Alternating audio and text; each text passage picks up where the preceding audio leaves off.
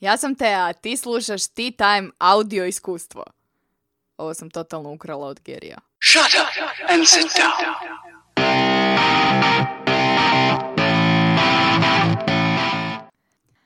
Bog svima i dobrodošli u drugi nastavak tematske serije Radim po svom, u kojoj ću se fokusirati na najčešće postavljeno pitanje kako pronaći, odnosno kako kreirati posao koji voliš.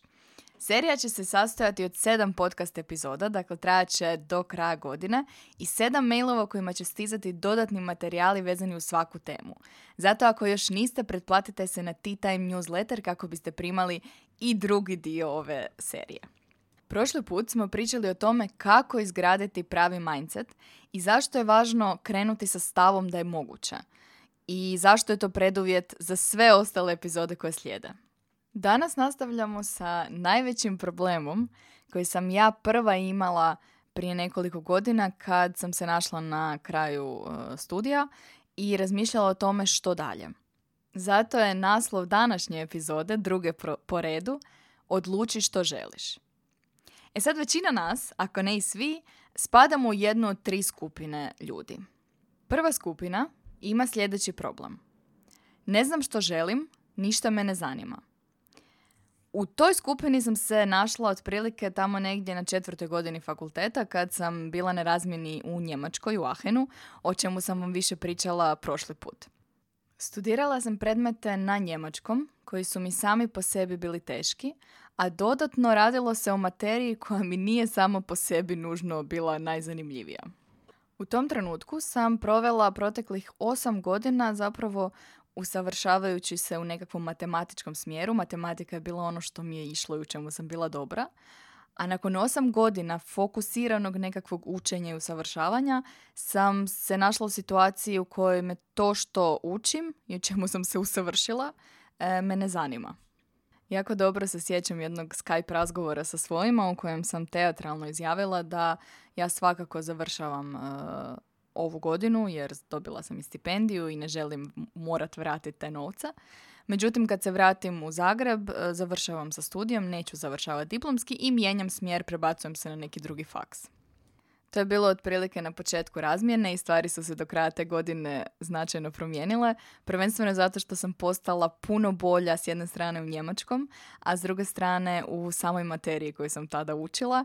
I tad sam nekako se uvjerila da možemo razviti interes i čak ljubav prema bilo kojem području ako uđemo dovoljno duboko u njega. Međutim, to je tema za neki drugi put. Razlog zbog kojeg sam vam ispričala ovu priču je da vam nekako prenesem poruku da sam bila u situaciji u kojoj nisam znala što želim jer me apsolutno ništa nije zanimalo. I bila sam frustrirana zbog toga. Druga skupina ljudi ima drugi problem, sljedeći problem. Ne znam što želim, svašta me zanima.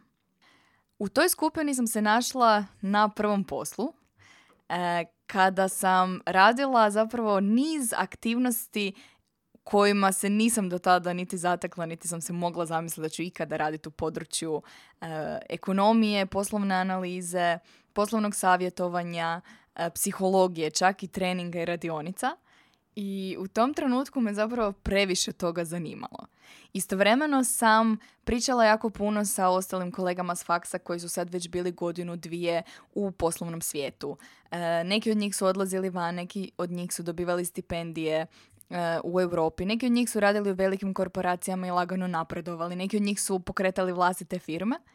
I u tom periodu sam zapravo shvatila koliko različitih mogućnosti u današnje vrijeme imamo. Spoznaja da postoji neograničen broj smjerova kojima mogu otići i u kojima mogu biti dobra je stvarao jednaku frustraciju kao i onda kada nisam znala što želim jer me ništa nije zanimalo.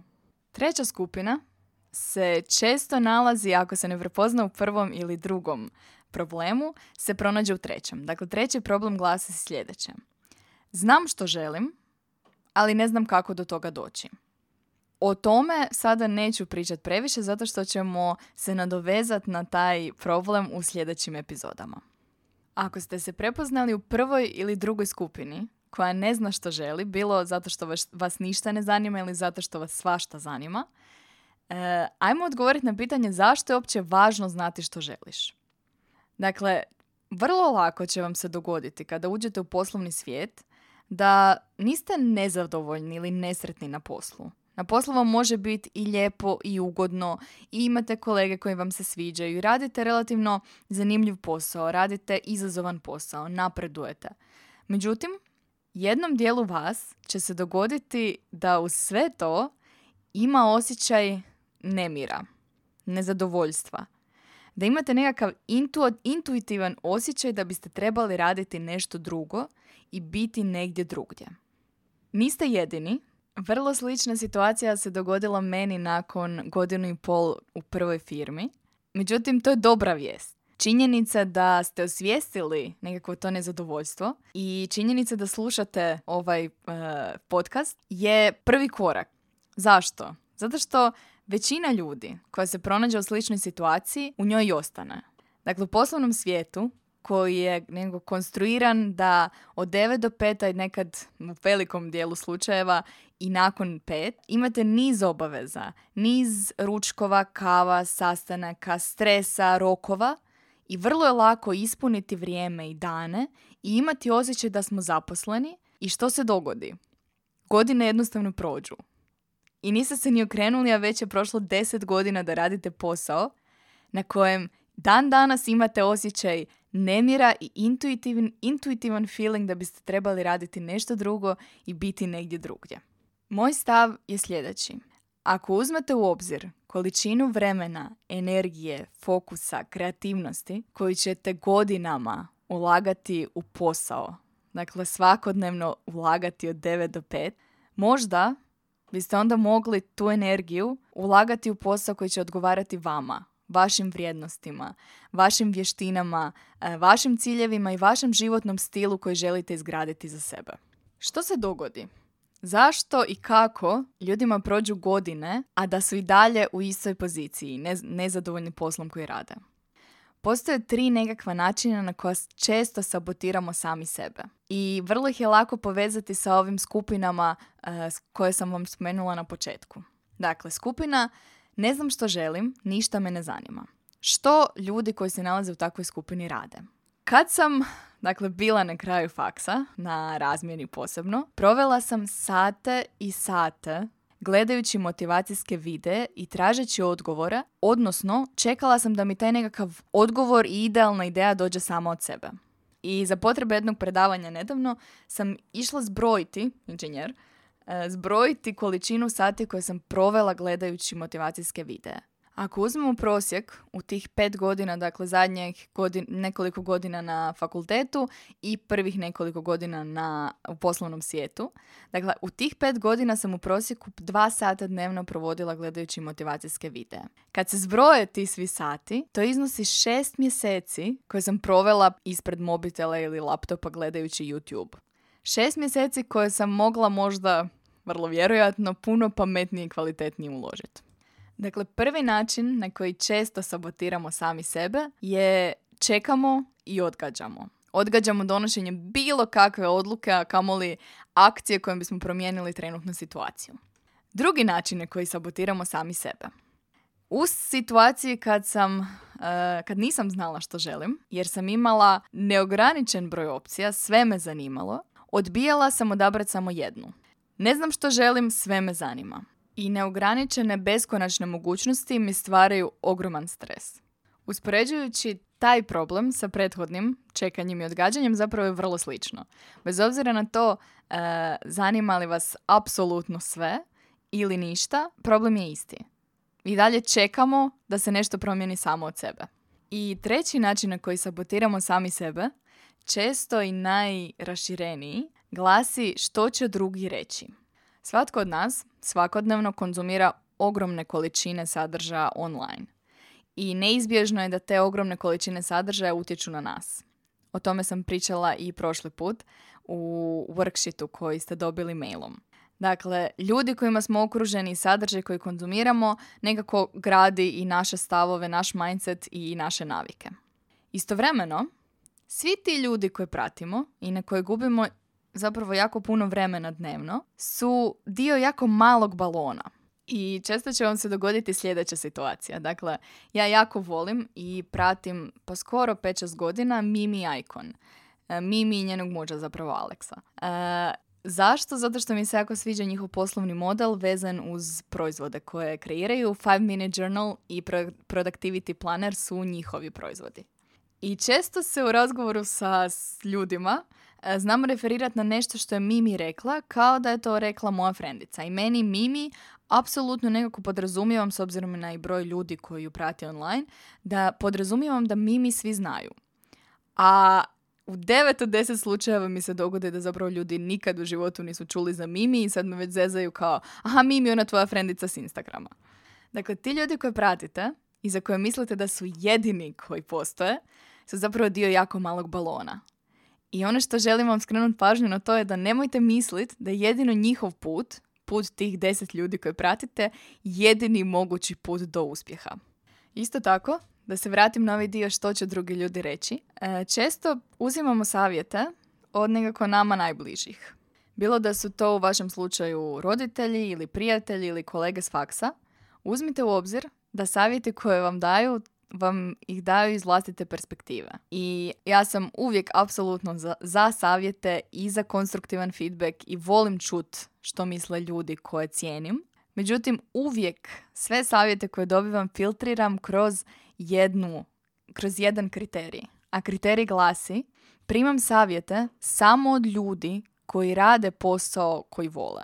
I zato kad vam daju savjete, poput drugi ljudi bi bili sretni na tvom mjestu, samo se pitajte jesu li oni koji vam daju taj savjet sretni na poslu koji rade. Jer ako nisu, onda njihov savjet ne morate primiti i slušati.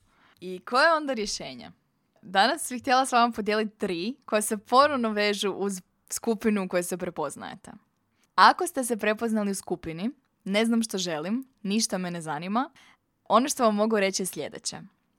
Radi se o mantri koju sama sebi ponavljam, jer sam puno više tinker nego doer, puno više promišljam nego što stvarno primjenjujem. Ona glasi, manje razmišljaj, više radi. Sigurno sam, sigurno sam da ste ovo već čuli, ako ne negdje drugdje onda na tea time Dakle, ako ne znaš što želiš, reci da apsolutno svemu što dođe u tvom smjeru. Jer jedini način da saznaš što želiš je da isprobaš puno toga. Ja sam osobno do sada isprobala i financijsko savjetovanje. Danas radim kao konzultantica za korisničko iskustvo. Vodila sam i vodim projekte, vodila sam timove, pisala sam EU natječaje, kreirala sam sadržaj za brendove, držala sam predavanja 45 minuta kao i predavanja od 5 minuta. E, držala sam više od 120 sati radionica i treninga. Vodila sam program konferencije, facilitirala sam team buildinge, snimala sam vide i snimam vide, snimam podcaste, pišem blog, mentorirala sam, testirala sam i coaching jedan na jedan. Tamo negdje još u Njemačkoj, ovo što sam vas spomenula, sam tri mjeseca radila na e, institutu kao nekakav asistent za obradu podataka digitalnih. I tek nakon što sam isprobala sve te stvari, mogu sa sigurnošću reći da ću s jedne strane cijeli život biti u području edukacije prenošenja informacija i znanja, da bih se voljela uh, svako toliko vratiti u vođenje timova i vođenje projekata, kao i da obrađivati podatke više neću nikad u životu. Dakle, ako te kolege zovu na konferenciju, reci da. Ako te zovu na nekakvu radionicu ili predavanje, reci da. Ako te zovu na druženje nakon posla, reci da. Ako te na fakultetu profesor ti ponudi volontiranje na nekakvom projektu, reci da. U bilo kojoj situaciji koja ti se otvori, mogućnosti koja ti se pruži, reci da. Jer tek tad ćeš imati pravo reći da ne znaš što želiš i da te ništa ne zanima. Tek kad kažeš da i isprobaš puno toga. Do tada je to samo izgovor. I ako ti ovo zvuči kao pametovanje, sjeti se da kad god snimam ove podcaste, zapravo zamišljam samu sebe prije pet godina i pričam isključivo sebi i govorim ono što sam ja tada trebala čuti. Ok, Drugo potencijalno rješenje, ako si se prepoznao na početku u skupini ne znam što želim, svašta me zanima. Dugo mi je trebalo da shvatim da ne postoji samo jedan idealan posao za mene. Prvo imam jednu dobru vijest, jako dobru vijest, barem bi meni bila potpuno olakšanje da sam ju čula prije bar godina. A ona glasi, ne moraš znati u kojem smjeru ideš, niti gdje želiš biti za deset godina. Ne moraš to sad, ne moraš to ni za pet godina, niti za deset godina imati odgovor na to pitanje.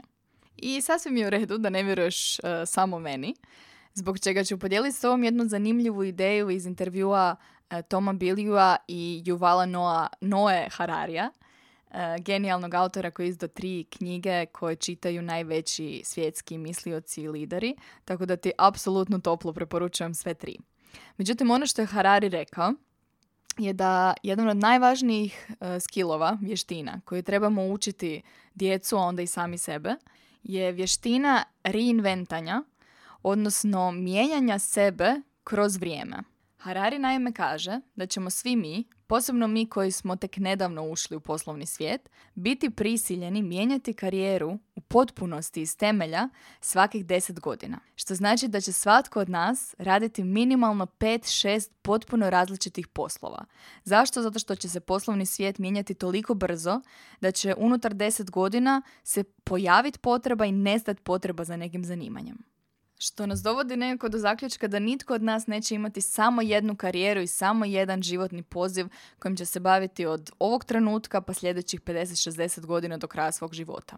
U pravilu je većina ljudi zapravo multi-passionate. Većina ljudi nekako u prosjeku ima niz interesa i samo je pitanje koji od tih interesa će cijeli život ostati hobi, a koji od tih interesa će postati posao i kojem ćete se interes, odnosno poslu, posvetiti u kojem periodu svog života. Život je dovoljno dug da isprobamo svi zajedno zapravo jako puno toga. Dakle, ako se prepoznaješ u skupini, da ne znaš što želiš jer te previše toga zanima, samo se sjeti da nitko od tebe ne očekuje sada u ovom trenutku da izabereš zanimanje, posao za do kraja života. Umjesto razmišljanja, promišljanja i analiziranja, puno je važnije da sada u ovom trenutku odabereš jedan smjer kojem ćeš posvetiti nekoliko godina svog života, postati dobar vrlo dobar ili odličan u tome i onda odlučiti koliko godina svog života zapravo želiš ostati u tom području. Dakle, nemoj puno razmišljati, odaberi jedno i lako ćeš promijeniti svoj izbor uh, u budućnosti. I zadnje potencijalno rješenje, posebno za one koji su se prepoznali u skupini znam što želim, ali ne znam kako doći do toga, Posebno zato što vjerujem da često nam je ne znam kako to realizirati izgovor i strah od mišljenja drugih ljudi. Jer ako jasno na glas kažem što želim i ne daj Bože krenem u realizaciju toga što želim, velike su šanse da se dio ljudi, pogotovo dio ljudi bliskih nama, neće složiti s našom vizijom, s našim ciljem i neće ga razumjeti. A to je često jedan od najvećih strahova svih nas. Rješenje za takvu situaciju je vjerovat sam sebi. A da bi vjerovao sam sebi moraš zapravo poznavati sam sebe i to što želiš. Dakle, treće potencijalno rješenje je, ide u smjeru bolje upoznaj sam sebe. Zašto? Zato što kad upoznamo sami sebe, svoje mane i svoje vrline, i kad ih prihvatimo takvima kakvi jesu, naše samopouzdanje značajno raste. Dakle, svi ljudi koje znate, koji kad ušetaju u prostoriju, je sva pažnja na njima, koji su dovoljno samouvjereni da ne moraju biti najglasniji, su upravo oni ljudi koji su upoznali sami sebe, jasno znaju koje su im prednosti, koje su im mane, prihvatili su jedne i druge i fokusirali su se na ono u čemu su dobri. Ti ljudi se nemaju potrebu opravdavati drugima, objašnjavati zašto žele to što žele. Ti ljudi jednostavno realiziraju svoje ciljeve.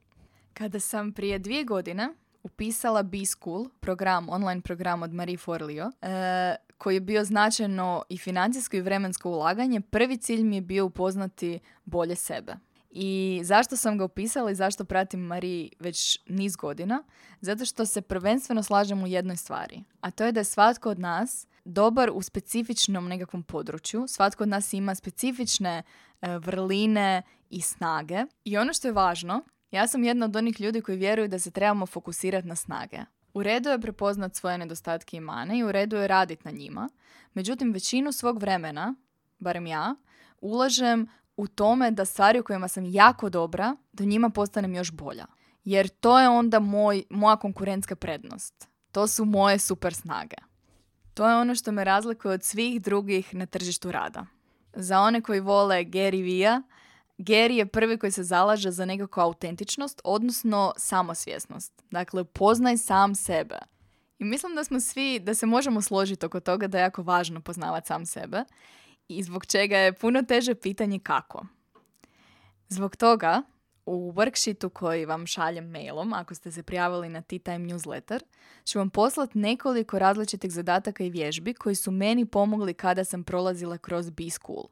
Radi se o nizu pitanja i nizu zadataka koji vas e, nekako potiču da promišljate o stvarima u kojima ste dobri, stvarima koje su vam bitne, stvarima koje drugi ljudi vole kod vas. Postavlja se pitanje kako uspjeh izgleda za tebe. E, što ti je zbilja bitno u životu? Rješavanju kojih problema bi volio posvetiti svoje vrijeme u sljedećih 5 do 10 godina? Uz te vježbe htjela bi još spomenuti dvije stvari koje su jako važne kod upoznavanja samog sebe. Prva je zavist. Iako se nekako vodi kao loša karakterna crta, svi smo mi u nekom periodu bili ljubomorni na druge. E sad nekako službena definicija je da je zavist negativan osjećaj prema drugima koji imaju nešto što smatramo da pripada nama. E, ja sam prva ta koja je e, bila ljubomorna na ljude koji imaju fleksibilan raspored i puno slobodnog vremena. Bila sam ljubomorna na ljude koji pišu, e, ljude koji imaju hobije koji ih čine sretnima. Dakle, osjećala sam osjećaj ljubomore i često sam provodila vrijeme na profilima ljudi koji su radili ono što sam ja htjela raditi. I u jednom trenutku sam odlučila da se neću boriti protiv tog uh, lošeg osjećaja pod navodnicima, nego da ću ga koristiti kao pokazatelj. Kao pokazatelj onoga što želim, a još uvijek nemam. I zato sam upravo htjela skrenuti pažnju na ljude koje pratite, odnosno stokate na Instagramu, Facebooku ili negdje drugdje online. Nedavno sam upravo takve ljude uh, stavila na papir Među njima su i Marie Forleo koju sam vam danas spomenula, i Mimi Icon također, i Tom Bilju. Dakle, stavila sam na papir nekih 5-6 ljudi koje pratim već nekoliko godina i pokušala sam popisati šta mi se to kod njihovog životnog stila, sadržaja koji produciraju online sviđa. I što od toga želim za sebe. Vrlo brzo sam uočila preklapanja između onoga što sam e, izvukla za svakoga od njih i stoga sam izvukla vrlo zanimljive zaključke. Tako da i zavist, odnosno ljudi koje stokamo, mogu biti jako dobar e, pokazatelj i alat u boljem upoznavanju samog sebe i svojih želja koje možda, kojih možda ni sami nismo svjesni. Zadnja stvar koju vam želim spomenuti u kontekstu boljeg upoznavanja samog sebe e, je zašto. E, ako ne znate za Simona Sineka i njegov koncept why, e, obavezno pogledajte njegov TED govor e, na YouTube, odnosno TED stranici i ako vas zainteresira, kupite ili pročitajte njegovu knjigu. U tom kontekstu bi se htjela osvrnuti na jedno pitanje koje sam dobila na predavanju na FOIU nedavno i imam osjećaj da na to pitanje nisam odgovorila u trenutku dovoljno dobro kao što bih možda htjela. I pitanje je glasilo ovako. Dogodi li ti se ikada da izgubiš motivaciju? Da bez obzira na to što radiš nešto što misliš da voliš, svejedno izgubiš volju i nekako energiju i ne da ti se. I moj odgovor je i tada bio apsolutno da. Prvo što ja napravim u toj situaciji je pretpostavim da sam umorna. Dakle, često mi se dogodi da se pretrpam obavezama i radim previše stvari odjednom, zbog čega nekako nakon kada osjetim uh, zasićenje i umor i manjak motivacije, si priuštim jedan dan potpunog uh, ljenčarenja. U tom danu ne moram biti produktivna, smijem ga provesti pred TV-om, smijem se isključiti, smijem biti offline, smijem cijeli dan šetati sa Zoji. Međutim, kada ni nakon tog dana odmora i kad se naspavam, i dalje vezano uz određeni projekt, ne osjećam onaj entuzijazam koji bih trebala, e, razlog često leži u nedostatku e, mog zašto. I onda se pitam zašto radim to što radim. Zašto sam pristala uh, raditi na tom projektu? Zašto sam pristala držati predavanje? Zašto sam pristala pomoć nekome oko pokretanja biznisa ili pomoć nekome oko pisanja motivacijskog pisma? Zašto? I ono što se potvrdilo u 100% slučajeva je da kada imam zašto, kada imam dovoljno dobar odgovor na to pitanje, motivacija postaje potpuno nebitna. Dakle, ono što Simon Sinek dijeli u svom konceptu Golden, Golden Circle, tako se zove, je sljedeće. Svi mi znamo u pravilu što radimo. Dakle, ja sam konzultantica za korisničko iskustvo. Velika većina nas zna i kako to radi, odnosno po čemu je bolje od drugih. U mom slučaju, recimo, sam empatična, jako dobro mogu doći i razumjeti stvarne potrebe korisnika, s druge strane sam analitična i jako sam dobra u povezivanju tih potreba sa nekakvim poslovnim kontekstom.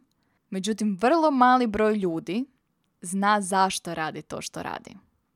I to me vraća na početak ove epizode i pitanje znate li zašto radite posao koji radite? Jer tek kad budete imali odgovor na to pitanje, ćete stvarno moći biti zadovoljni onim što radite od 9 do 5. I to nas dovodi do kraja ove epizode. Odluči što želiš. U mailu ćete pronaći dakle, dodatne materijale koje sam obećala koji će vam pomoći da puno bolje upoznate sami sebe i otkrijete smjer u kojem biste trebali ići. A do tada pozivam vas da dijelite svoje priče, svoja iskustva, dobre navike koje ste već usvojili, ciljeve koje imate i napredak tijekom sljedećih sedam tjedana na Facebooku i Instagramu pod hashtagom Radim po svom. Moj cilj je generalno sa svim što radim na Tea Time-u postići da što više nas radi po svom. Radi posao koji voli i koji ga veseli bez obzira na to što drugi kažu i što se od njih očekuje. Tako da što nas je više to bolje, šerajte, potaknite druge eh, i čujemo se već sljedeći tjedan. Do tada radite po svom. Ja sam Tea, a vi ste slušali Tea Time podcast.